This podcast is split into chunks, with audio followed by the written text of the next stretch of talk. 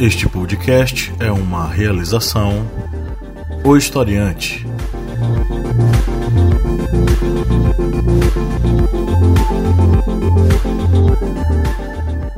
Olá, olá, historiantes! Bem-vindos mais uma vez ao meu, ao seu, ao nosso podcast, é o podcast do Historiante. Seu podcast sobre as ciências humanas, que troca uma ideia interessante e bacana sobre os possíveis temas de redação para o Enem. Aqui presentes em nossa bancada estão Cláudio Roberto. É nóis, pessoal. E aí, beleza? A Lídia Verônica. Oi, oi. E o Márcio Fabiano. E aí, minha gente, mais uma semana. Friozinho gostoso aqui no submédio do São Francisco. É isso aí, estamos aqui vivendo em clima de festa junina, São João, não é? Então, estamos aqui sentindo esse clima maravilhoso que são as festas juninas para o Nordeste. Você que é nordestino e nos acompanha sabe muito bem do que estamos falando. A galera aí do Sul, não sei se já sente esse tipo de coisa, né? Talvez em menor escala, mas é para nós a melhor época do ano. Hoje nós estamos aqui para tratar do tema ética no trabalho barra serviço público. A gente vai tentar tratar dessas duas esferas. E a gente vai partir inicialmente, né? Geralmente a gente começa aqui com uma matéria, mas não poderíamos falar sobre esse tema sem começar com o tema que está sacudindo o Brasil, que é a nova temporada que chegou para substituir Game of Thrones e que não foi produzida pela H B O, que deve estar se mordendo de inveja, porque quem criou essa série foi The Intercept Brasil. Mas liderado, é mais radioativo que Chernobyl. Mais radioativo que Chernobyl, pois é. Muita gente está sentindo essa radiação.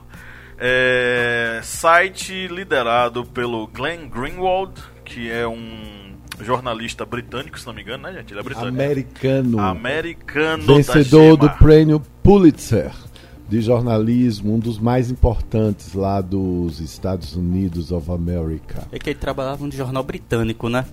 Aí tem essa ideia de que ele é britânico, The, The mas Guardian, ele é americano. The Guardian. Guardian. Isso ele é, mesmo. Ele é americano.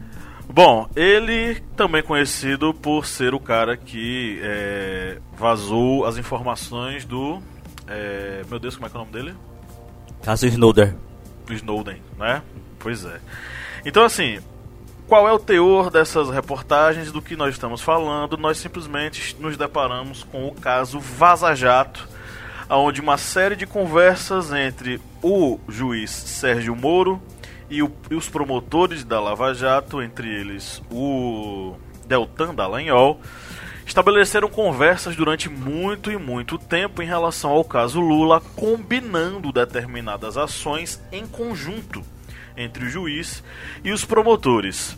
Eu não sou gabaritado nessa área, essa área é mais para Lídia, mas até onde eu sei, até onde as pessoas sabem, juiz e promotor não combinam resultados nem encaminhamentos de processos, porque cada um ocupa um local diferente no trabalho, ali no processo, né? O juiz está ali para julgar e deve ser imparcial, e o promotor ele está lá para é, realizar a acusação e levantar as provas necessárias para incriminar o determinado acusado. Porém, o que nós vimos através das matérias do The Intercept foi uma relação muito próxima do Deltan Dallagnol com o Sérgio Moro.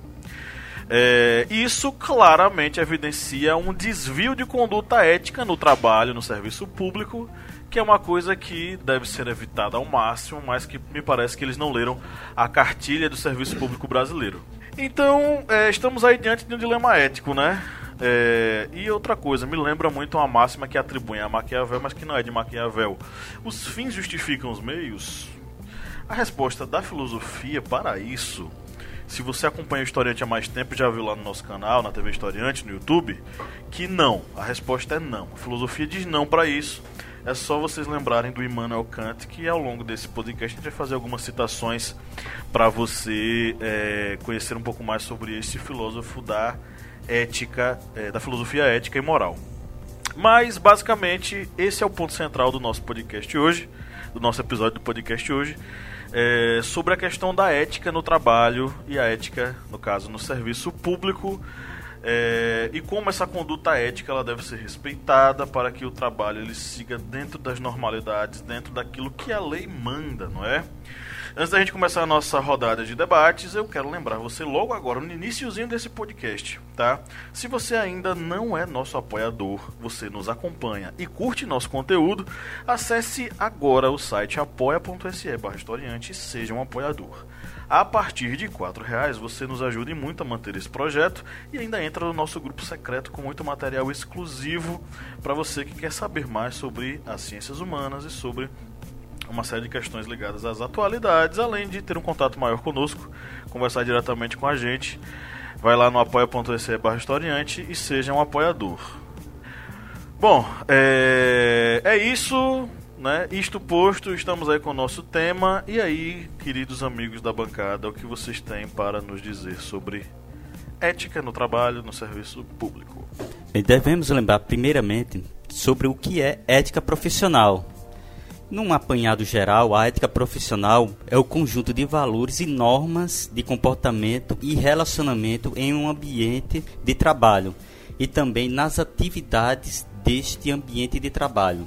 Ou seja, essa ética ela vai indicar e direcionar tudo que a pessoa vai fazer dentro dessa atividade, dentro dessa atividade de trabalho, como também vai posicionar o que a pessoa vai ter que fazer para que esse seu trabalho ele não venha a, digamos, fugir dessa questão da ética dentro do trabalho.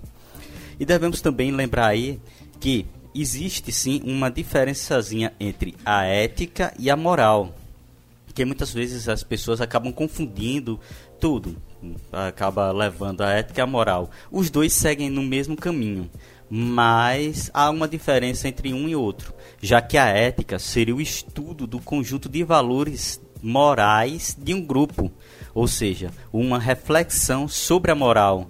E já a moral é o conjunto de regras do cotidiano que orientam o cidadão dentro dessa vida em sociedade.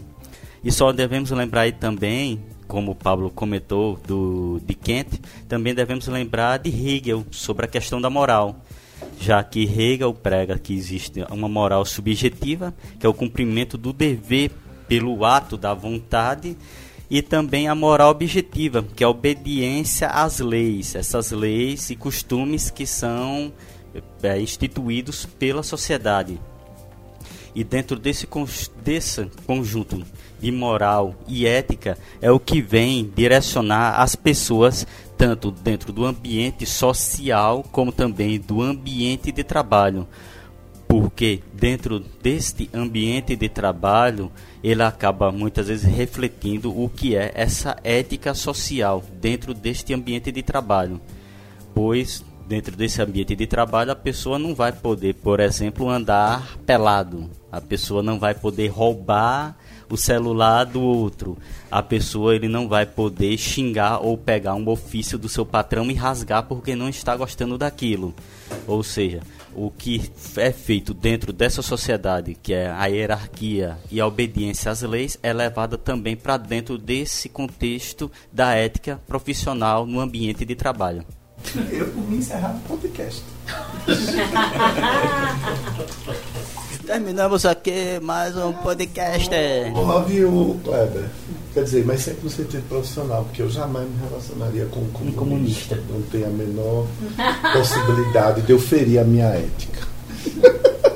Eu queria começar hoje falando de uma, da, da cultura que foi criada para nós identificarmos o servidor público no Brasil. O Brasil aí eu vou deixar para Pablo ou para você de volta, Kleber, explicar como foi que nós começamos a criar nossos servidores públicos no Brasil, né? Que isso já vem lá de Portugal, quando destinava algumas funções para aqueles que defendiam a coroa portuguesa, enfim.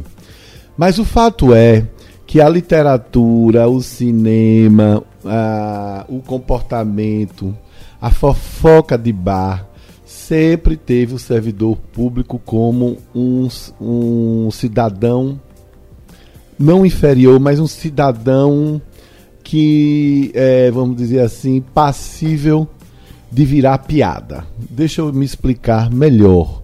Ah, existe a crença, ainda existe a crença, e isso cresceu muito quando nós, fomos, quando nós vamos observar a história. Quando Juscelino levou uma série de, de servidores, de funcionários, né, de trabalhadores para Brasília, e para que esses servidores, esses funcionários, essas pessoas vindas do Rio, da Bahia, de Minas, de São Paulo, do Rio Grande do Sul, de diversos estados, ficassem estimuladas a morar em Brasília, a morar ali no meio do nada, porque quando Brasília foi é, inaugurada, Brasília era no meio do nada, no meio ali do coração do Brasil. Então foram criados diversos estímulos, diversos incentivos, diversos mimos para que esses servidores ficassem, não desistissem de Brasília, não, não pedissem é, transferência de volta aos seus locais anteriores. Então é por isso que nós temos o que nós vemos hoje. O que é que nós vemos hoje? É, executivo, legislativo e judiciário com cargos de bons salários, mas com diversos acessórios nos seus contra-cheques, né? E auxílio moradia, auxílio isso, auxílio aquilo, auxílio aquilo outro, que vai fazendo com que um salário, às vezes, até duplicasse. E de vez em quando nós vemos denúncias de salários até triplicados. Então foi criando essa cultura. E a partir daí, quando você vai é, ler sobre o cinema e o teatro de revistas dos anos quarenta até os anos setenta, sessenta, setenta, você vê que tem sempre nas peças, sempre nos filmes, um servidor público que é chamado do preguiçoso, do que não faz nada. É sempre um personagem jocoso, não é um personagem digno, né, no sentido de ah, um grande prestador de serviço à, à, à população. Quando, e eu estou falando isso, que eu gosto muito de, de, de, de cultura, eu estou falando isso e de ler essas expressões e de aprender sobre como uma nação é, se vê através de sua, de sua literatura, de seu teatro, de seu cinema. Quando você vê, lembra do personagem da Grande Família, o Lineu, o personagem do Marco Nanini, ele é um... um, um, um ele é o diferentão, porque o Lineu é um servidor público, né? Ele trabalha na vigilância sanitária lá.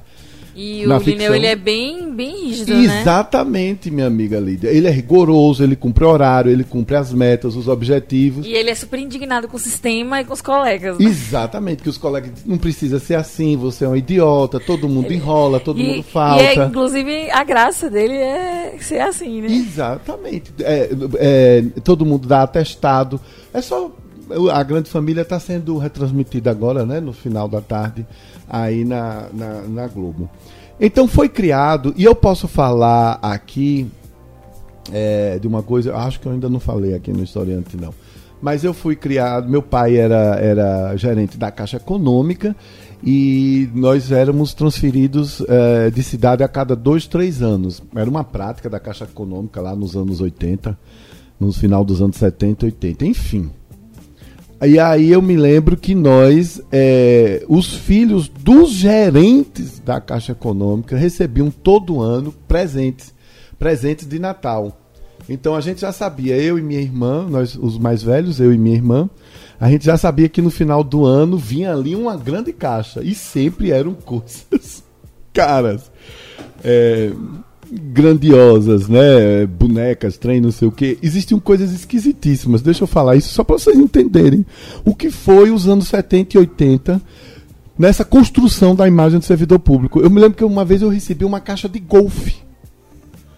E eu fiquei sem entender o que era aquilo, né? Porque não tinha Google ainda. Eu digo, que diabo é isso? Era o Golf, Golf era um negócio dos americanos, inventaram e não sei o quê. Enfim, então, imagine um gerente de banco oficial tendo seus filhos sendo mimados com dinheiro público de modo a compensar alguma coisa, não é? O salário do meu pai era decente, mas tinha esses penduricalhos, esses mimos, que hoje, quando nós vemos em perspectiva, nós vemos que são extremamente desnecessários. O que se deve ter o servidor público é um salário justo. sem mimos, sem penduricalhos. E aí você vai criando uma casta de servidores, e que nós vemos agora aí pela mídia, né, uma casta de servidores que se acham superiores aos seus subordinados e ao cidadão brasileiro em comum, que não faz parte daquilo ali. A gente vê muito isso no, no judiciário, no, no, no legislativo, né? Essa prática de salários de deputados que vão crescendo com auxílio isso, auxílio aquilo outro, auxílio aquilo outro. Basta vocês fazerem uma pesquisa, gente. É a coisa mais fácil do mundo sobre como funciona o legislativo. Na Europa, na Alemanha, na Inglaterra e nos Estados Unidos, para perceberem que os salários deles são justos, não são salários baixos, mas não existe esse excesso de mimos que fazem com que é, é uma tentativa do Estado brasileiro de dizer, olha, vocês são diferentes, mas porque nós estamos dando esses mimos a vocês, vocês, por favor, fiquem do nosso lado, não é?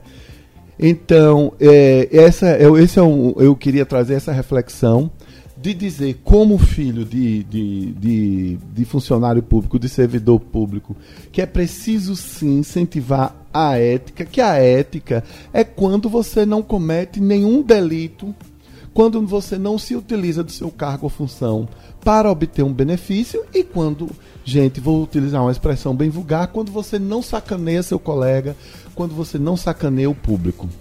E vamos lembrar de uma coisa, essa ética deve ser do cidadão antes dele entrar no serviço público e depois, e principalmente durante. Aliás, a ética deve durar a vida toda.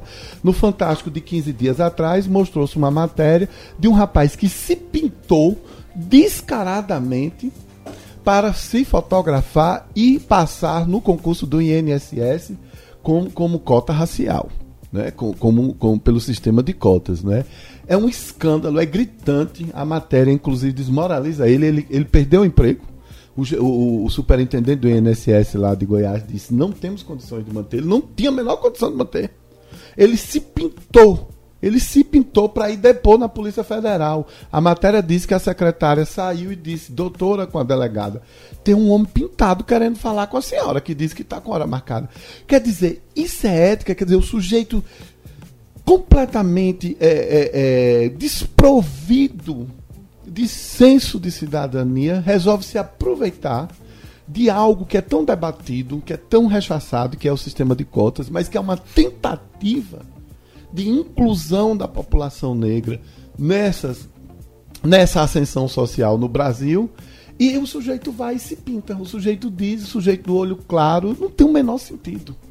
Não tem o menor sentido. Então, eu, mais do que a gente é, exigir do funcionalismo público a ética, nós devemos, acima de tudo, exigir de nós mesmos, é não furar a fila.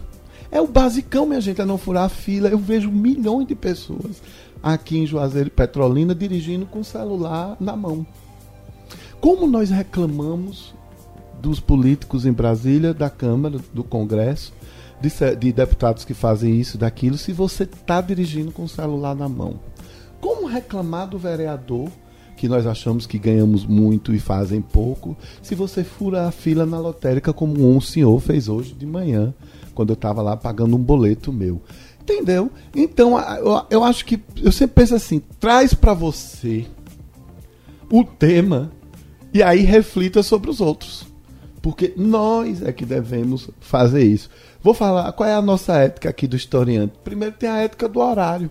Quando o nosso horário é marcado às dezenove horas, eu tenho que cumprir o meu horário. O professor Kleber chegou no horário, o professor Pablo já está no estudo e a professora Lídia também chega no horário.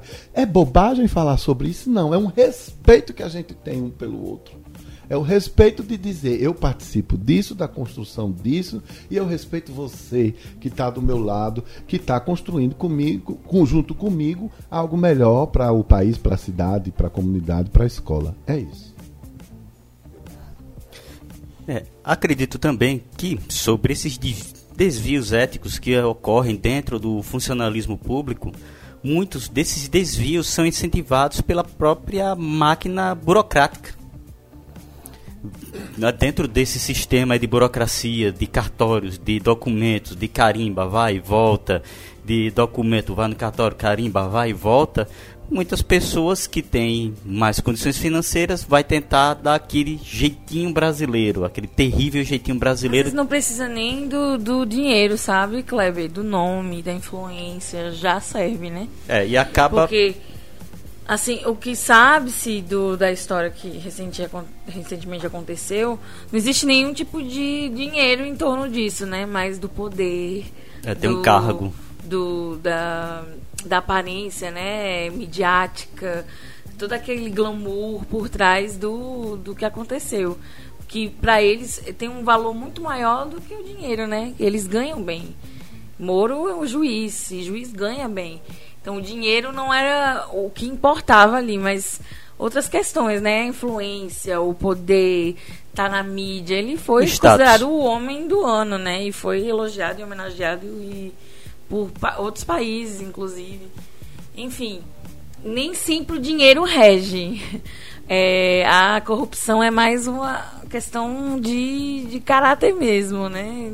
Não só na questão da ambição pelo dinheiro, por causa do dinheiro, mas de tudo que envolve a, como eu posso dizer, a recompensa, né, por trás do, do crime. O crime compensa, né? É. Que uma, uma, por exemplo, uma empresa que vai ser aberta... Todo mundo sabe que para abrir uma empresa e manter no Brasil é terrivelmente custoso, é devido exatamente a essa grande burocracia. E muitas vezes um funcionário que ele acaba fazendo esse ato antiético de, digamos, passar outra pessoa na frente, vai acabar prejudicando outras empresas que estão ali seguindo aquele rito processual de abertura, de manutenção de uma empresa dentro daquele sistema burocrático. E muitas vezes, infelizmente, essa burocracia é um dos motivos para se incentivar essa, digamos, esses desvios éticos dentro aí do meio, do meio, digamos, do serviço público. E como dito é, por Lídia, muitas vezes essas pessoas que acabam cometendo esses desvios, eles também não visam a questão financeira, eles visam cargo futuro. Muitas vezes aquele cargo futuro vai dar uma maior visibilidade para ele ali na mídia. O brasileiro é tão, tão, tão, não sei nem explicar, pequeno, é, que primeiro que a corrupção reina, né, no Brasil, já pode-se dizer que é uma mentalidade pequena, mas o mínimo de... que aquilo ali pode oferecer para o funcionário público. Eu tô te falando isso, Kleber, porque... É, eu trabalhei em procuradoria, eu trabalhei em fórum, eu trabalhei em outras repartições públicas, trabalhei em escritório, trabalhei, né, da área jurídica, sim, principalmente é, no sistema jurídico, no, do, do judiciário. É, eu via muita gente colocando, por exemplo, a gente arrumava o arquivo, né, digamos assim, aí a pessoa ia lá e colocava um processo em cima. E aí, eu, no começo, né, eu não entendia muito bem por que que as pessoas faziam isso, né, ou por que que ela tá, tinha feito aquilo e tudo mais. Às vezes não era nada, era só aquela pessoa, era uma pessoa importante e ela gostava de dizer, olha, coloquei seu processo na frente, na fila de andamento. Ele vai, a juíza vai dar uma olhadinha melhor, sabe? Tipo assim... Ela não ia ganhar nada, ela não ia ganhar dinheiro, não ia ganhar folga, não ia ganhar nada. Ela só ia ter aquele prestígio daquela pessoa importante, reconhecê-la ou cumprimentá-la na rua ou dar valor, né, a ela. Por causa da mentalidade é tão pequena que o brasileiro se vende por pouco, por pouquíssimo. Muitas vezes entra só naquele sistema da corrupção. Ou seja, a partir do momento que já não tem mais serventia para esse poderoso que pediu para passar esse documento na frente, não vai nem dizer um oi na rua. Provavelmente. Mas o que eu achava engraçado era a, a, a pequenez de uma, de uma atitude da recompensa, né? A pequenez da recompensa para uma atitude que é, ela tinha uma consequência muito maior, especialmente para outras pessoas que estavam na fila ali do processo e tudo mais. Enfim, é... a máquina judiciária, né, ela é um pouco... A gente costumava dizer que uh, o judiciário é um sistema falido, né? Porque não anda, não, não vai pra frente. E a maioria das vezes é por conta disso.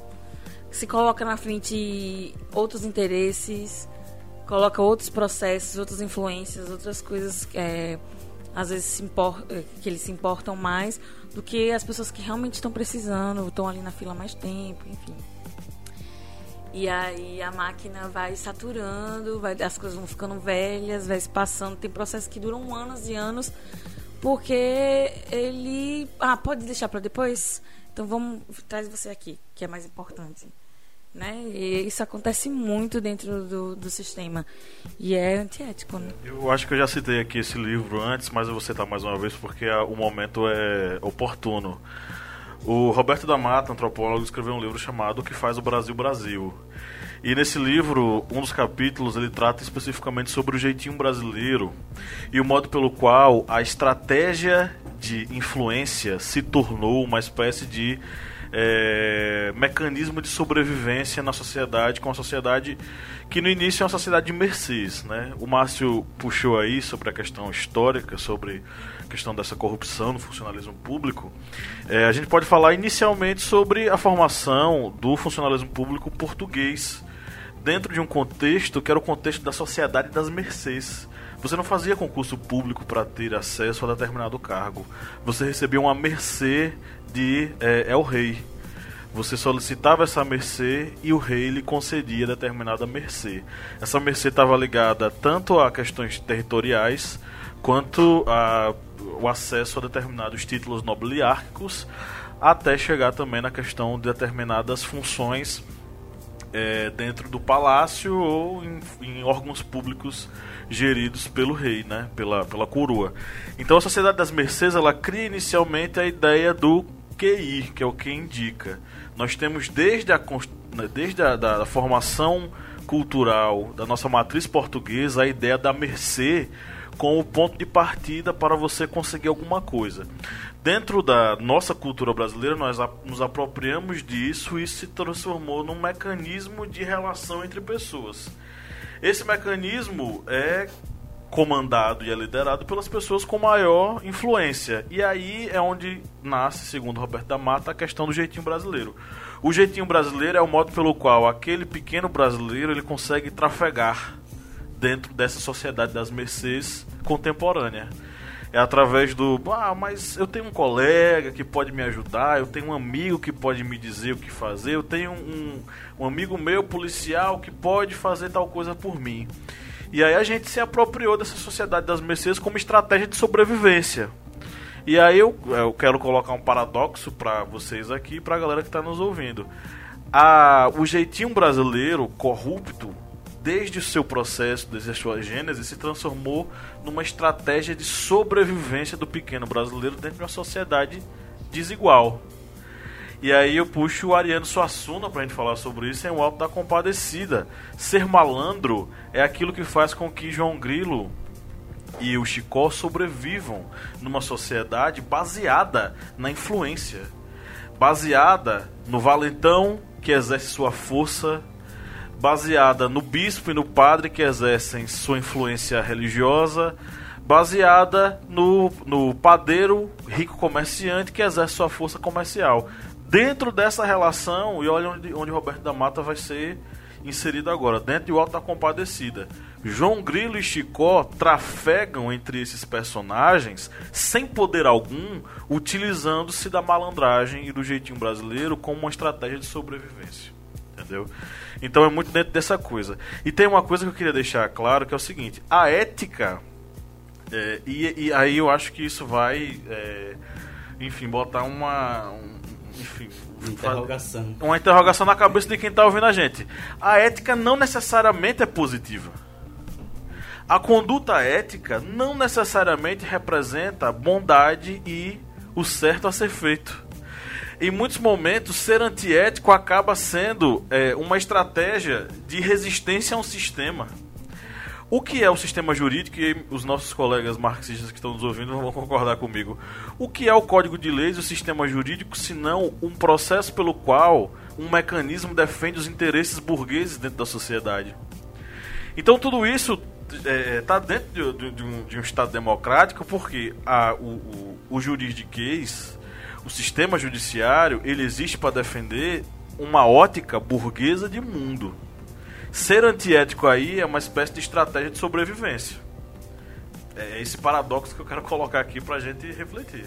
É, sobre o que Pablo falou, devemos lembrar que a sociedade colonial do Brasil não era composta apenas pelo senhor de engenho e seus escravos. Havia toda uma população em torno daquela estrutura da, do engenho de açúcar. E dentro dessa estrutura é que havia esses personagens que, são, que foram comentados por Pablo, pelo professor Pablo, que são aquelas pessoas que vão sobreviver através daquele jeitinho, porque devemos lembrar que na implantação das capitanias hereditárias no Brasil, só duas deram certo. As outras fracassaram, e a capitania de São Vicente foi um sucesso mais breve. A única que deu certo mesmo foi a de Pernambuco.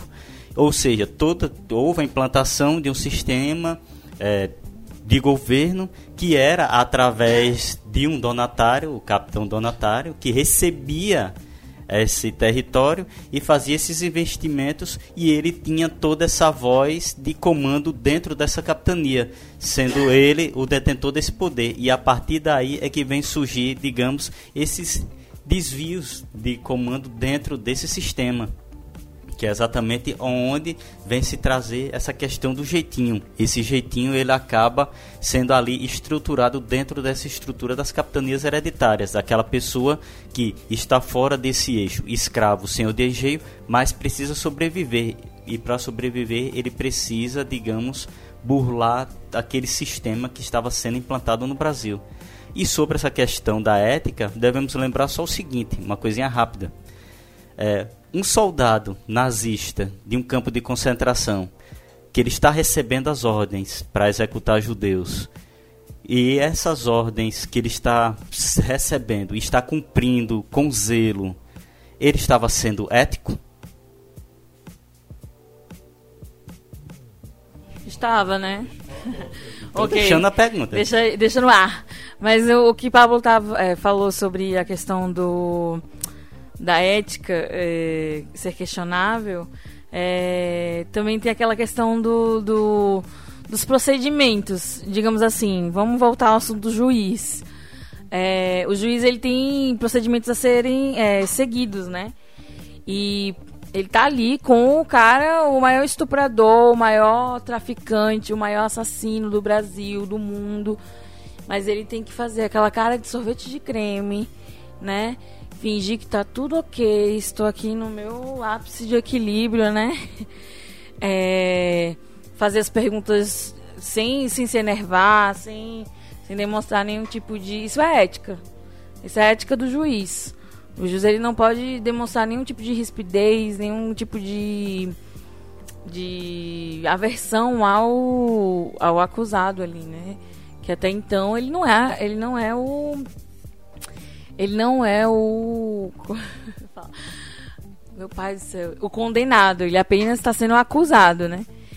E, enfim, o juiz, ele tem que... Ele não tem que ser só ele imparcial, mas ele tem que demonstrar total imparcialidade sobre aquele assunto que ele está demandando ali naquele momento. Então, assim, é engraçado porque realmente é questionável, né? O juiz ele tem sentimentos, ele é um ser humano e tudo mais, mas ele tem que ser ético, como também no caso dos médicos, né? É, recentemente fui atendida por um médico que nem olhava na minha cara, né? Totalmente antiético, sem falar que moralmente, socialmente, totalmente mal educado, né? Uma pessoa está conversando com você e você não está olhando para a cara dela. E, e sendo um médico, uma pessoa que vai cuidar da sua saúde, da sua intimidade... É ainda mais antiético e moralmente é... Como é? questionado. Não, nem questionável, é Repu... reprovável, completamente reprovável. Enfim, a ética ela também mascara muito a personalidade das pessoas, né?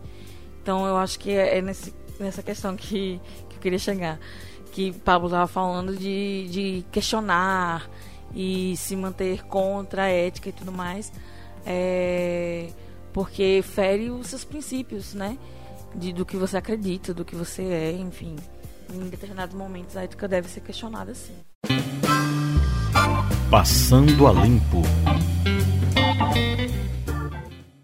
Vamos lá. a primeira pergunta. Essa daqui vocês vão matar de, de cara. É, Comissão de Ética vai analisar deputado que se atrasou para a sessão porque estava no futebol. Agora verdade. Acho que é verdade. Ah, com certeza. Deve ser verdade. Não, se, se a matéria não for verdade, o fato de... ele tem que ser. Eu acho que é verdade. Eles vão analisar. Tem que ser analisado. Não sei. Acho que é mentira. Quer dizer, eu sei. É mentira. Olha, tá vendo? Você tá olhando. Não, mas ah, foi praticamente... Isso é falta de ética de sua parte. Não, sabia? Não quero saber, não. Não, a comissão de ética vai analisar um vereador de Botucatu que se atrasou para a sessão porque estava no futebol. Abelardo da Costa Neto, do M D B, essa notícia está no g um ponto com ponto b r, de trinta de maio, agora de dois mil e dezenove, se atrasou para essa sessão porque, segundo ele, ele não poderia faltar com esse compromisso importante que é o futebol dele.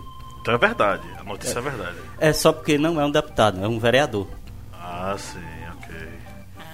Mas, vereador, o seu time ganhou.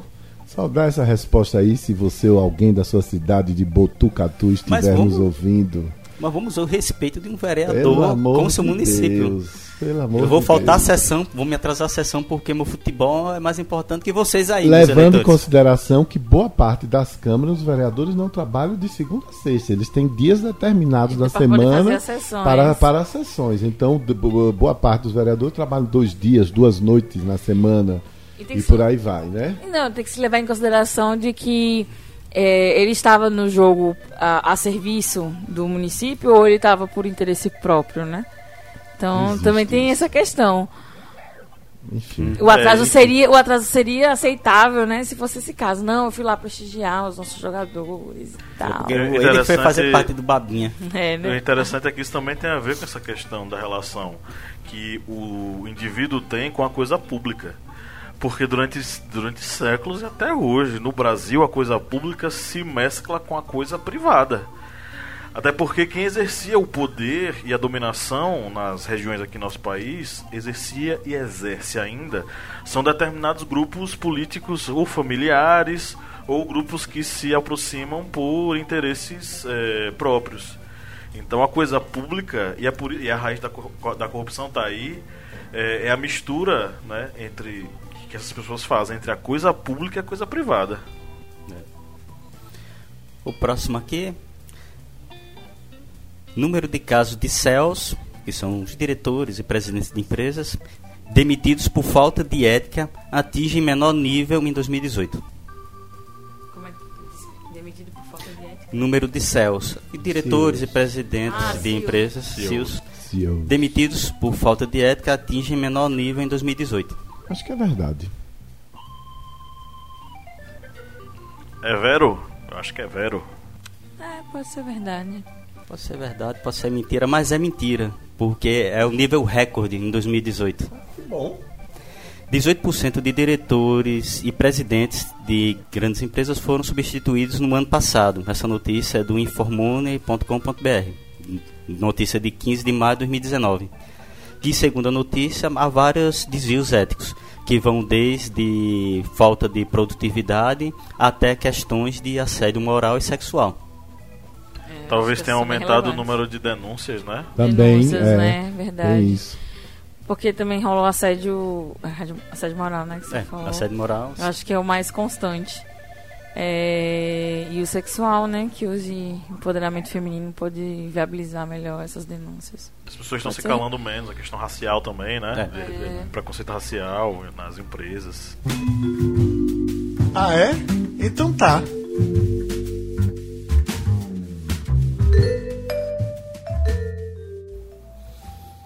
Bora lá? Ok, vamos agora para as nossas interações com os nossos seguidores. É, vamos começar aqui com Márcio Fabiano. Sempre começa com Márcio, meu Deus do céu. Semana passada eu comecei com Lídia. A inveja representa a sua falta de ética.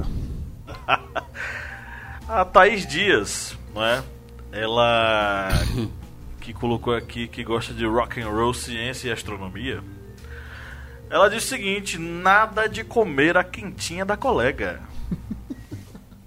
É verdade, Thaís. Nada de comer a quentinha da colega. Nada de pedir ao colega que assine é, a Folha de Ponto por você.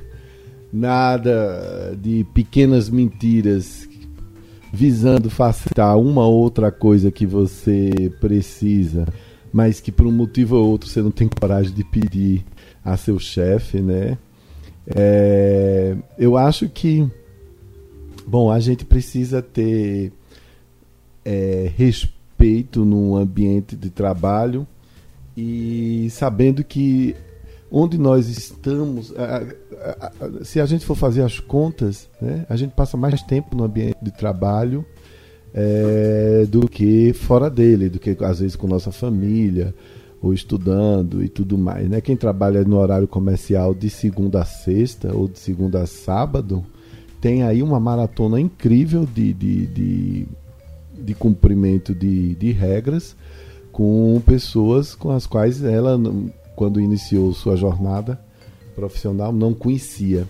Então a gente é só a gente é, se policiar, é a gente seguir. Eu sei que é muito difícil no Brasil o cumprimento de regras, mas gente, depois que a gente começa, acho que as coisas vão facilitando, né? E só queria trazer uma reflexão para vocês. Quando boa parte de nós vamos para a Europa, vamos para os Estados Unidos, a gente chega falando, ai, eu tive lá em Nova York, eu fui agora em Buenos Aires, eu tive em Portugal, na Alemanha. Menino, se você vê o trânsito como é organizado, se você vê isso, como é, se você vê aquilo, as pessoas ficam em silêncio na fila e respeito. Qual é o problema de fazer isso aqui no Brasil? Qual é o problema? Qual é a dificuldade? Ok, Lídia Verônica, William Gomes, jornalista de Capivari, São Paulo, disse que citaria um autor que você gosta muito, Mário Sérgio Cortella. Eu até sei que frase é. Eu até sei que frase é.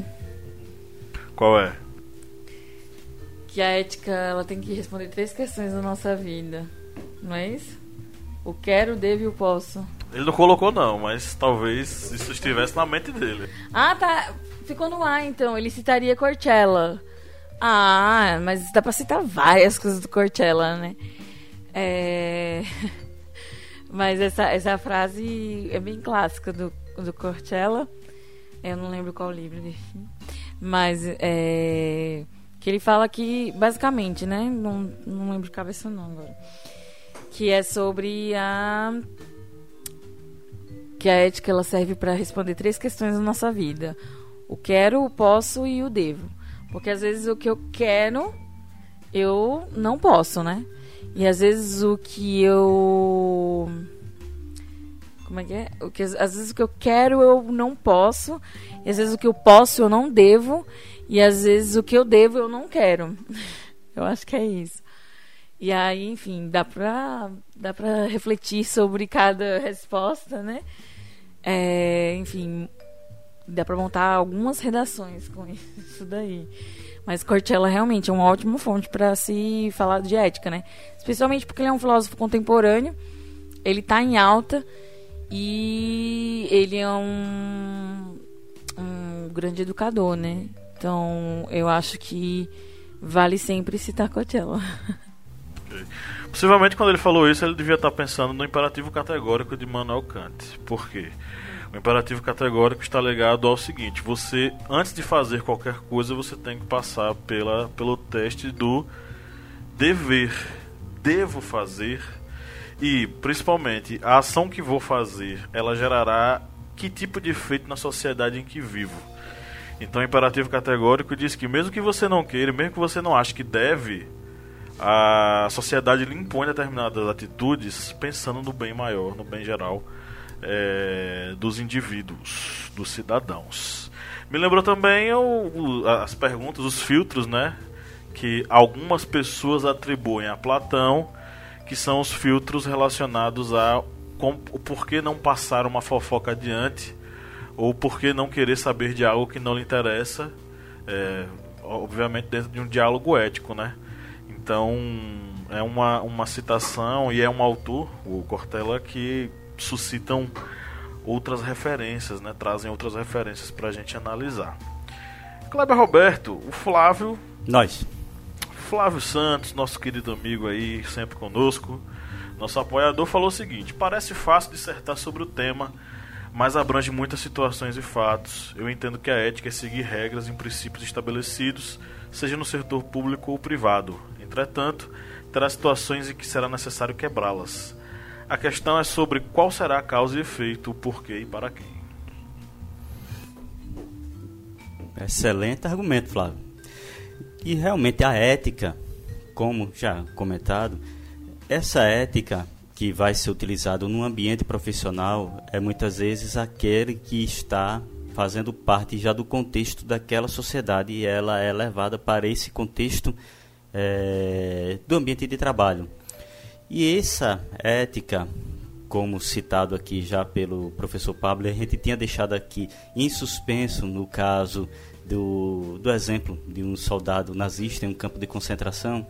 Será que esse soldado, ao executar civis, mesmo cumprindo, mesmo cumprindo com o que está sendo mandado, ele está sendo ético?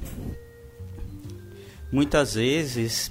quebrar essa cadeia ética que está envolvendo um, algo que está sendo nocivo, está sendo ruim, é algo necessário. Isso aí, a própria história responde, como por exemplo, na Operação Valquíria, que se tentou executar Hitler, e era, foi planejada por oficiais do exército alemão. Ou seja, pessoas que estavam ali naquela hierarquia, estavam dentro, recebendo ordens, eram subordinados ao líder, o Führer alemão, o Hitler.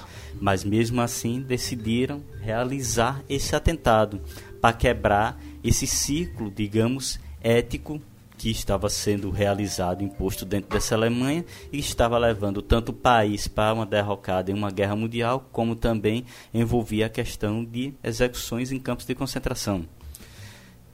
Essa questão de ética é algo que envolve muitas, muitos autores, muitas situações. Devemos lembrar, por exemplo, no exemplo do Brasil, que já foi comentado aqui, esta questão da ética dentro do funcionalismo público, por exemplo, já vem desde o período colonial, dentro dessa estrutura, como comentada por, pelo professor Pablo, das mercês, em que as pessoas eles vão, muitas vezes, e burlavam um pouco aquele sistema para tentar sobreviver naquela situação. E devemos lembrar que atualmente devemos lembrar das, da ética, tanto no ambiente de trabalho, é, no ambiente é, de trabalho privado e ambiente de trabalho público, tanto físico como também no ambiente digital, que é pouco comentado e é algo que está aí na frente de todos e não se comenta tanto. Ainda não existe, digamos, artigos ou livros ou um debate sobre a questão da, dessa ética no ambiente digital. É algo que ainda está se iniciando, é algo que muitas pessoas acabam repetindo textos uns dos outros porque não tem uma abrangência tão grande, e é algo que deve ser debatido, é algo que deve ser analisado porque está em franco desenvolvimento. E muitas empresas que trabalham no ambiente digital, eles já têm suas regras. Contudo, outras não têm essas regras. E acaba ocorrendo o quê? Divulgação aí de fake news, divulgação de notícias que acabam é, denegrindo a imagem de uma pessoa ou de outra, porque dentro daquela estrutura, daquela empresa de divulgação de notícias, não há ainda, digamos, um critério ético para evitar que eles tenham esses desvios. É, desvios profissionais. É, ó, um paradoxo interessante pra gente colocar aqui. As, o que Glenn Greenwald fez no Intercept poderia ser colocado como algo antiético. Nós estamos ali lendo conversas particulares de pessoas através de um aplicativo. Agora, o que é que está envolvido dentro desse processo? É algo de interesse de toda a sociedade. E que nós estamos vendo através desse vazamento, que a gente não sabe quem foi que fez e por que fez, é, enfim, posturas que vão de encontro a uma conduta que um juiz deve tomar dentro de uma sociedade. Existe um bem maior em torno disso, mas não necessariamente isso anula a postura antiética de vazar com, é, conversas particulares de um aplicativo entre duas pessoas. Assim, o ato criminoso de hackear realmente, né, é, é, é o crime, né, em si, que você está falando, né? Isso, é... Na verdade, eu não estou falando nem de hackeamento, eu estou falando, imagine o seguinte, hipoteticamente, quem tenha entregado esse material, seja alguém envolvido de, nisso e possivelmente essa pessoa está lá nos diálogos também. Esse ato de revelar uma conversa particular é algo antiético. Ah, ok, ok. Você está falando da ética e não então, da, da questão legal da coisa, né? Estou falando de, de comportamento antiético diante uhum. de uma conversa particular. Então, essa conduta, ela é antiética. Seja, numa escala, nesse caso, uma escala menor, só que ela acaba tomando uma escala muito maior, porque as pessoas que estão ali envolvidas... Não são, não é o João da esquina, não é o seu Zé da pamonha e nem o seu Joãozinho que passa aqui todo dia vendendo milho. É, milho, né? Então, assim, é uma conduta antiética que está sendo é, realizada. E é por isso que eu falei que ser antiético não necessariamente representa que você é uma pessoa ruim ou que o que você está fazendo é algo ruim.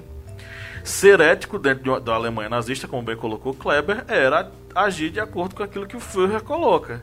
A pessoa que agia contra aquilo que o Führer colocava estava sendo antiético, dentro de uma lógica ali de um microcosmo moral, nazista. Né? Agora, sendo antiético mesmo, dentro de um microcosmo Alemanha nazista. Agora, se você ampliar e pensar, poxa, diante dos direitos humanos que não existiam à época, será que ele estava sendo antiético? E a resposta é, obviamente... É que não, se essa pessoa agia contra aquilo que o Führer mandava. Ele estaria sendo ético de acordo com valores tidos como universais. Por isso que é, é difícil a gente entender essa questão da aplicabilidade da ética. É, tem gente que diz, ah, mas ética é variável. Ética não é variável. Variável é a moral. A moral, os, o conjunto de valores morais praticados em determinada sociedade pode variar de sociedade para sociedade, a depender da, do construto social que, a, que ela é, faz parte. O construto social histórico que ela faz parte. A ética sempre será a ação, a conduta ou o estudo sobre esses comportamentos e você andar de acordo com esses valores morais. Ela sempre será esse tipo de coisa. Mas assim, é, sobre a questão do vazamento... É, eu não, não entendo como antiético no sentido é, do trabalho. Se, se foi alguém da conversa, né, alguém que estava nas conversas ou alguém que tinha acesso a essa conversa e tudo mais, eu não acredito que a antiética é, seja no âmbito do trabalho. E sim numa, na antiética no sentido mais social, né? Porque se você parar para pensar... Na verdade, ele está denunciando um ato antiético, né? Então, assim, a, os atos públicos, constitucionalmente, eles são... Eles, ele, eles devem ser guardados, né? Constitucionalmente, como a, os atos públicos devem ser públicos, transparentes, e não estava sendo. Então, no caso, no âmbito, assim, do trabalho ali, a pessoa, se ela está envolvida com esses dois, na verdade, ela está sendo ética. Porque ela está denunciando um, uma atitude antiética. É justamente isso que eu quero falar. Existem microcosmos onde você pode agir, aonde você pode ser considerado ético ou antiético, a depender desse microcosmo de análise. O que Kleber colocou ali, o paradoxo que ele colocou, é esse paradoxo que ele está colocando agora. Dentro desse contexto, dentro desse microcosmo, na questão do trabalho, ele está, a pessoa que está denunciando está sendo ética. Uhum. Entendeu? Do mesmo modo que na Alemanha nazista, se o cara visse o, o outro ajudando um judeu e denunciasse ele, ele não estaria sendo antiético, estaria sendo ético. Ele estaria denunciando uma conduta antiética. antiética, porém, dentro de um microcosmo maior dos direitos humanos, direitos universais, aquela pessoa, na verdade, estaria sendo ética. Entendeu? Ah, ah tá. Então, é porque eu entendi o contrário, que você tinha falado o contrário. Não, é, é, é, o que eu tô falando é esses, os microcosmos existem dentro dessa coisa. Por isso que eu estou falando, ser antiético de acordo com a perspectiva de, uma, de um conjunto de regras não necessariamente diz que você é errado. Você pode estar sendo antiético e agindo de acordo com um bem muito maior do que aqueles, aquele que está ali naquele momento. Márcio Fabiano. Esse aqui é o Felipe Melo, de Autônia, no Paraná. Esse rapazinho tem dezessete anos, ele falou o seguinte: é de conhecimento geral que a ética no trabalho é imprescindível. Ponto. Ponto, Felipe Melo. Primeiro quero mandar meu abraço para você, para o pessoal de Autônia, no Paraná. Eu ainda não conheço o Paraná. Felipe, ponto, ponto, ponto de exclamação, ponto final. É um exercício grande, aí eu preciso que você aceite só esse comentário meu como um humanista que sou. É um exercício muito grande para nós é, estarmos sempre vigiando a nossa ética, estarmos sempre vigiando os nossos atos, as nossas decisões, mas ela tem que estar ali piscando, alertando, certo? Eternamente, enquanto estivermos caminhando aqui na Terra. Um grande abraço, Felipe. Cláudio Roberto. É nóis. É um perfil chamado Ética Fétida. Ele já participou é, algumas vezes. O nome Ethos Clandestino. Ele, é, ele então, já participou, por exemplo... Ética no... Fétida. Ele... ele... Esse perfil participou no podcast e também com uma pergunta no podcast sobre defesa dos animais. Pronto. Já, já é participante, já. É, não tem nome, é um perfil criado, né, para divulgação. É, falou o seguinte: antes de tudo, deve-se prestar serviços públicos sem distinção de cor, credo e classe social. É isso mesmo. O, como já comentado anteriormente, o serviço público, muitas vezes, por ser esse sistema... extremamente burocrático, e como já dito por, por Lídia Verônica e comentado aqui pro Márcio, comentado aqui nesse podcast, muitas vezes esse sistema burocrático ele acaba muitas vezes privilegiando determinadas pessoas que tenham ou um determinado poder aquisitivo maior ou que tenham um prestígio maior dentro dessa sociedade, e essa pessoa vai apoiar, digamos, a atitude, ou fazer com que a, que, que a pessoa vá tentar fazer ali dentro desse sistema burocrático público, ele tenha que ser resolvido, e essa pessoa que tem esse mau poder, que tem esse mau poder aquisitivo, ele vai conseguir passar na frente dos outros.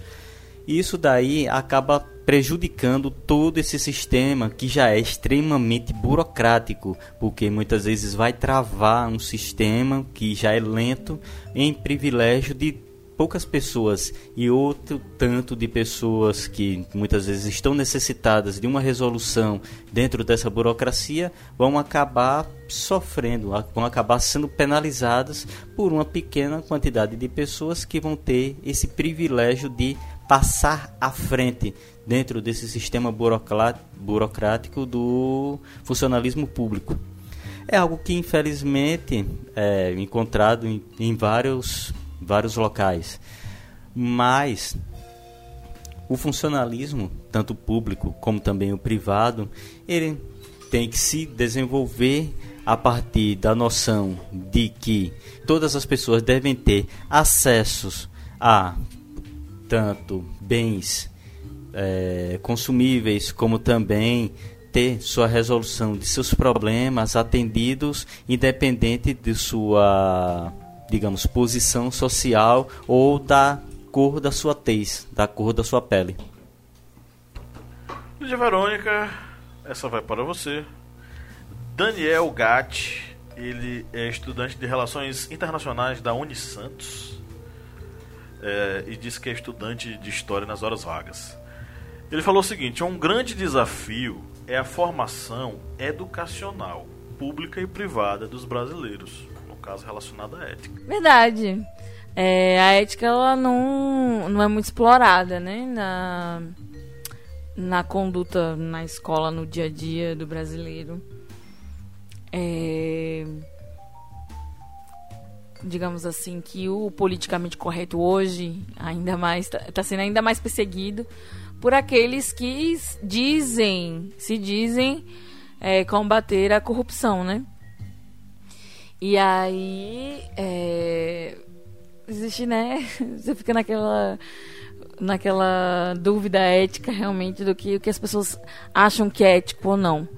Nesse caso do, do Moro, que está em alta, muita gente achou que os fins que ele que os fins justificaram todos os meios que fez com que ele, né, agisse de forma antiética. E aí, porque ele estava combatendo a corrupção.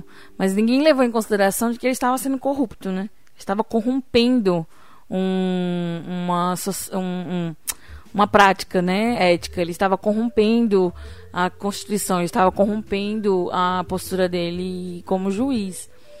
Então, é, a questão da ética e da moral, né, principalmente aqui no nosso contexto brasileiro, ele é muito relativizado, né?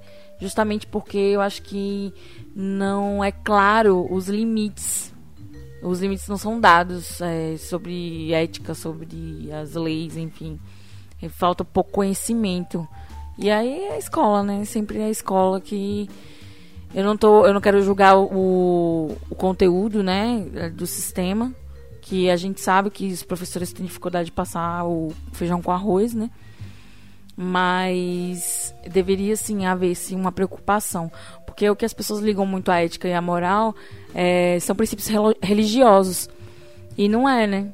O que sustenta assim a questão social é, das relações, de invadir o espaço do outro, de ter limite, é justamente é, coisas ligadas ao social, muito mais ao social do que a, a princípios religiosos. E eu acho que é por isso que fica de fora, né, das escolas, o conhecimento sobre ética e moral e leis, né? Eu acho que por conta do desse pensamento religioso, de que ética e moral estão ligados a princípios religiosos. Eu falei errado? Não sei. É, e tem outra coisa. A, essa questão da ética, ela é escanteada e colocada em segundo plano no processo de formação dos alunos. Os ah, professores foi. E a própria escola, as escolas estão é, mais preocupadas informação é, nas, técnica, nas, né? te, nas questões técnicas do que necessariamente na formação ética desses meninos. É verdade. Agora falando, você falando nisso, e aí eu, nossa, filme paraense, né? Falando nisso, falando nisso, você falando nisso agora, eu atinei para para esse ponto, né, do, do estudo da filosofia e da sociologia em sala de aula. Eu acho que é uma matéria que poderia ser estudada muito mais an- muito antes, né? Muito mais cedo nas escolas. Realmente, agora olhando para outro parâmetro, né? Você, você me deu a chave, você ligou a chavezinha aqui, finalmente a ficha caiu. E aí eu acho que está muito ligado a isso mesmo, a, ao estudo da filosofia e da sociologia na, é, na escola um pouco mais cedo, né, para que o ser humano responda essas três perguntas que Cortella traz aqui, é, sobre o que eu devo, o que eu posso e o que eu quero, né, é, num contexto mais amplo, né, um contexto mais social do que no meu próprio contexto. Enfim, você fura uma fila porque você tem a necessidade de... Você tem a pressa, você tem a necessidade de alguma coisa naquele momento. Ou você está apenas sendo uma pessoa egoísta e... Desculpa aí, filho da puta. Mas... É, quando você estuda filosofia ou sociologia, ou você se debruça na reflexão de uma necessidade mais social, né? De um, da coletividade, perdão. É, você pode analisar que existem outras pessoas na fila com os mesmos problemas que você, ou com problemas maiores que, do que os seus. E talvez por isso elas tenham chegado mais cedo e estão ali na fila esperando pelo momento de ser atendidas. É só um, um pequeno exemplo, né? Eu ouvi um podcast absurdo recentemente sobre ética e moral, e o podcast já começa atacando a esquerda e elogiando aí o projeto anticorrupção, né, do que a gente está debatendo aqui. E aí eu comecei a rir do podcast, porque era um trabalho escolar. Você talvez vai ouvir isso ou não. Faz isso não, cara. Deleta esse podcast aí. E o podcast fala sobre ética e moral, e ele usa justamente esse, esse exemplo, que é um exemplo clássico da corrupção brasileira, né? Furar a fila. Enfim. É, se você estudasse mais cedo filosofia e sociologia, você poderia pensar mais na coletividade do que só na sua necessidade naquele momento. É o que eu, sei lá. É, meu filho que está no segundo ano do fundamental, ele tem a disciplina Cidadania e Ética. Olha só. Onde ele estuda, gente, faz um jabá aí, brincadeira. Só se a escola quiser patrocinar. É, ok, pessoal, é, muito obrigado para todos que colaboraram conosco aí nessas perguntas. E você que está nos ouvindo, é, você quer participar, você está chegando agora aqui no podcast, mas não sabe como participar, vai lá nas nossas mídias, é, lá é, no Facebook ou no Instagram, vai lá e digita O Historiante, você vai nos encontrar. E aí é só fazer a sua interação, deixar um recadinho pra gente, que esse recado pode ser lido aqui é, no episódio, e a gente vai citar aqui, né, sua opinião e vai debater sobre isso. Então, tanto no Facebook quanto no Instagram, digita O Historiante que você nos encontra e é, deixa o seu recado. Vou só registrar aqui um comentário que nós recebemos lá no Castbox, da Ana Carolina Peixoto. Ela colocou: incrível como sempre, coraçãozinho, parabéns para nós. Tá repassando aqui para vocês esse é, recadinho que nos foi dado. Obrigado. Pinga Fogo do Márcio. Querido Kleber, você já tirou ponto, nota de aluno porque você não gostava dele? Ou dela? Não, não. Não, porque a questão do, de um professor em sala de aula, ele tem que manter essa questão ética em sala de aula. Um professor, ele tem que ser um, digamos, tem que ser esse exemplo dentro de sala de aula. Ele não vai poder, é, por exemplo, repreender um aluno por causa de uma atitude que, mesmo, que muitas vezes ele mesmo pratica. Pode parecer algo, digamos, muito radical, mas uma pessoa, ele tem que ser... tem que dar o exemplo para seu exemplo.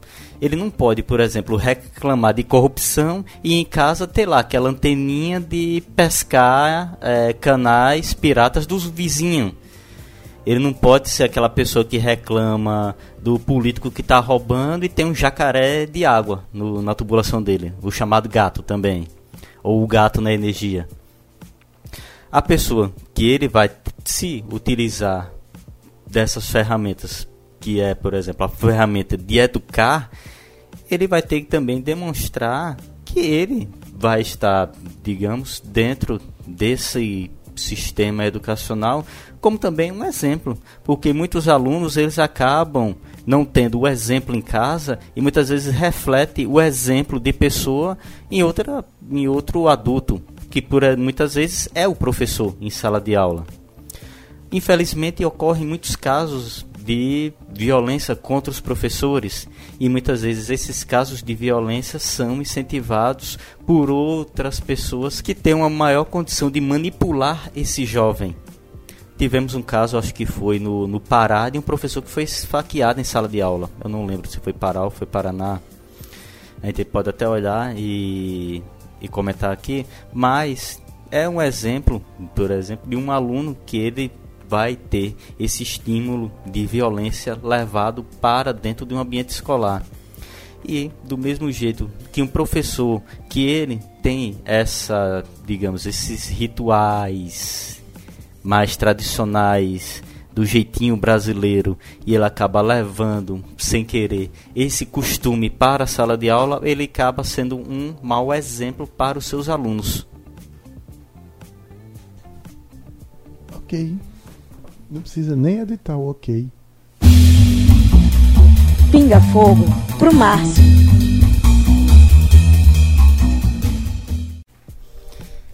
O meu Pinga Fogo pra Márcio, eu vou começar com, com três frasezinhas.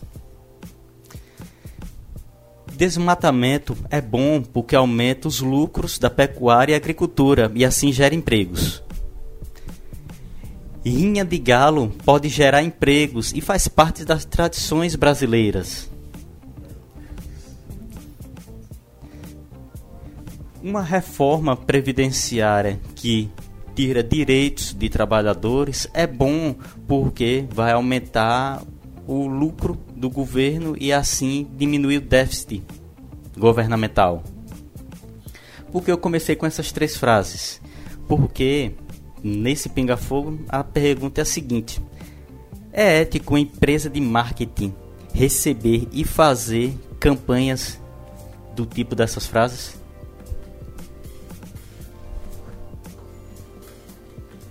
Não vou responder. Vai ficar no ar. Em marketing, em propaganda, uma agência de comunicação, ela tem o direito de recusar a fazer uma campanha com, caso ela não concorde com aquele produto ou ela não concorde com aquela ideia ou serviço. Agora, na verdade, o que eu tenho a dizer sobre isso é o seguinte: eu acho que é ético porque as pessoas têm o direito de opinarem, certo? Elas têm o direito de defenderem o desmatamento, de defenderem... Qual foi a sua? Rinha de galo. De defenderem a rinha de galo e de defender, inclusive, a reforma da, provi- da Previdência, tal qual ela está presente. O que eu penso que nós precisamos discutir com sociedade é uma outra palavra. Isso é justo? No mundo civilizado, que cada vez mais tem pesquisas e se preocupa com a manutenção dos ecossistemas, a manutenção da natureza, certo? Se preocupa com isso, com a emissão de gases, nós estamos retrocedendo. Primeiro ponto. Rinha de galo, quero dizer, historiantes, é a opinião do professor Márcio. Eu acho de uma grosseria. Eu já vi, eu vi quando era pequeno, que tinha um, um vizinho que levava os guris da rua para ver e tudo mais. Aquilo é grotesco. Particularmente não vejo ali nenhuma satisfação, não me deixava feliz, achava feio, os bichos saem, todo, saem todos picados, maltratados, eu acho aquilo animalesco, eu, eu não gosto. Na verdade é uma coisa que eu não gosto. Como assim eu não gosto de vaquejada? Eu sou sertanejo, fui criado com primos, tá entendendo? Montando cavalo e tudo mais, acompanhando nosso avô É, na roça, mas vovô não praticava vaquejada, vovô não incentivava isso. Bom, eu tenho que agradecer a formação que eu tive, né? E os meus primos não... Um ou outro que foi... Foi uma raridade, né? Que pra região, o pessoal é, mais velho não, não, não gostava. Meu avô não... Não, não ia, não. Meu avô branco, de memória maravilhosa, não ia, não. É, então é sobre isso. Em relação à reforma da, Pre- da Previdência...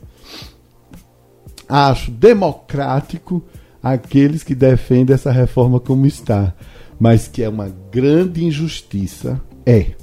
E aí volto a dizer, enquanto as grandes empresas não pagarem o que devem à Previdência, enquanto as pessoas não houver uma tributação mais séria nas grandes fortunas, nós simplesmente estaremos massacrando o mais pobre.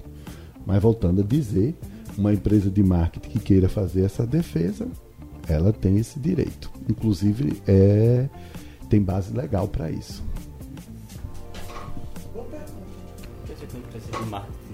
Quer dizer que uma empresa de marketing ele pode recusar uma, pode, uma campanha? Tranquilamente. É, o grande publicitário Washington Oliveto, um paulistano, ele nunca fez campanha de cigarro.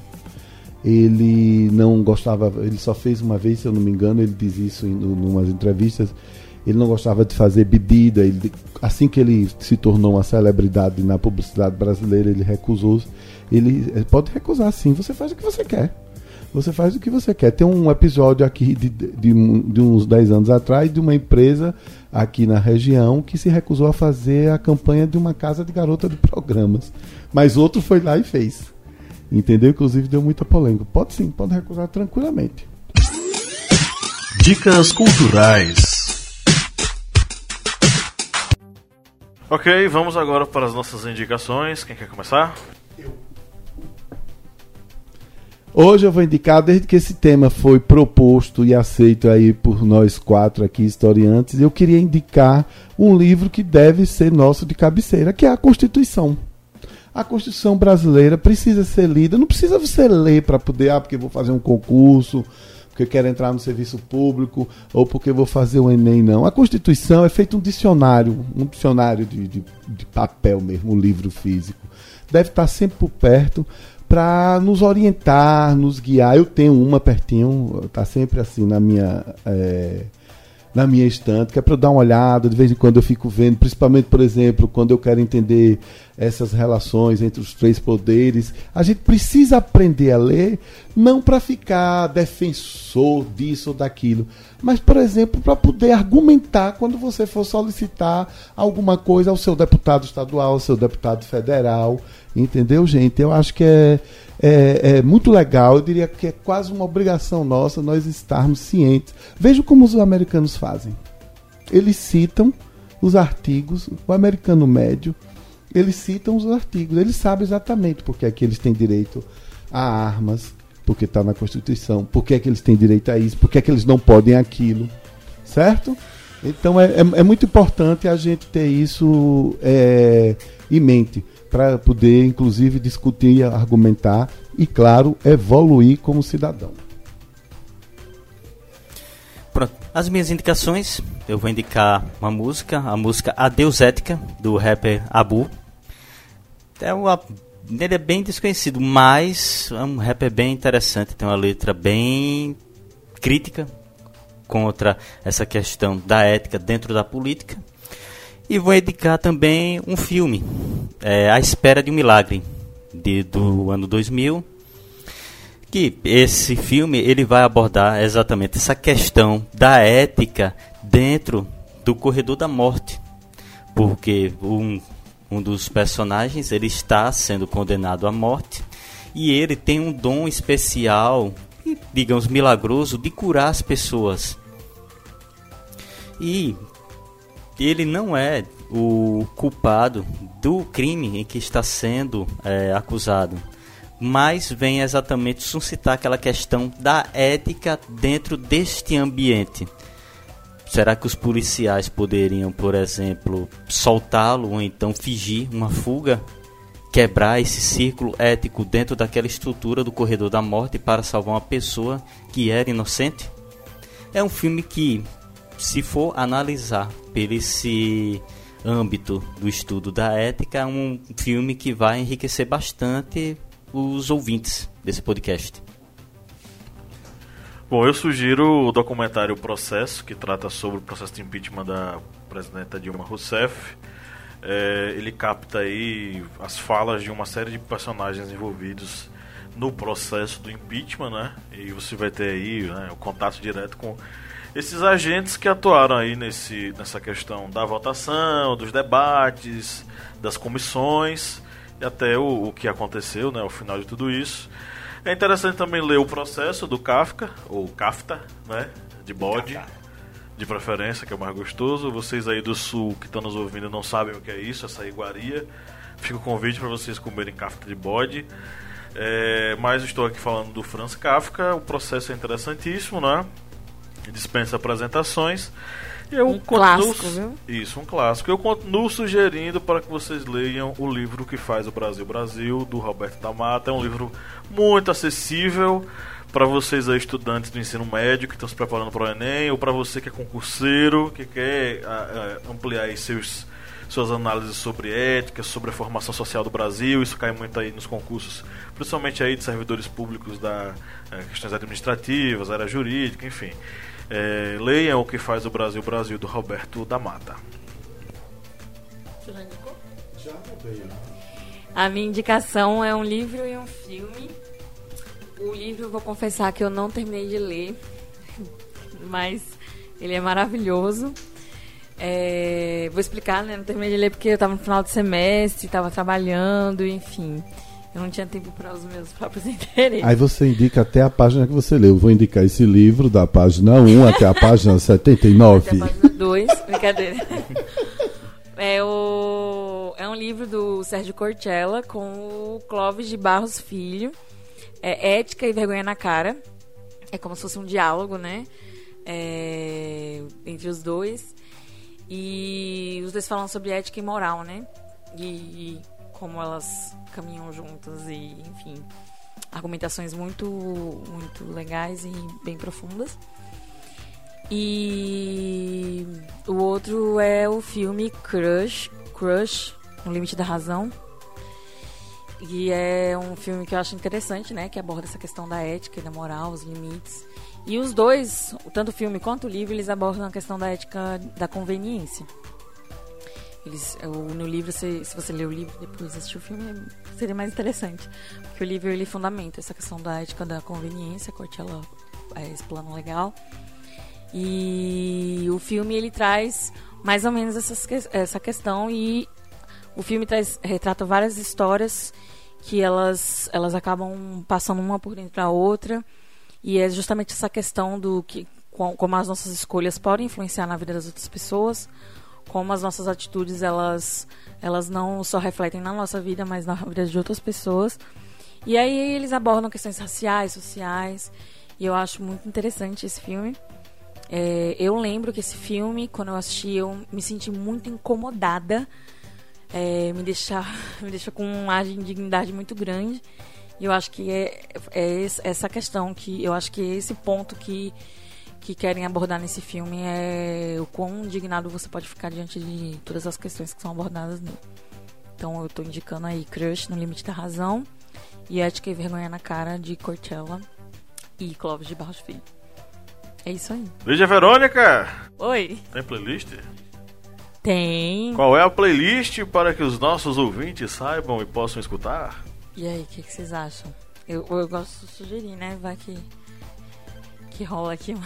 Brasil mostra sua cara. De Cazuza.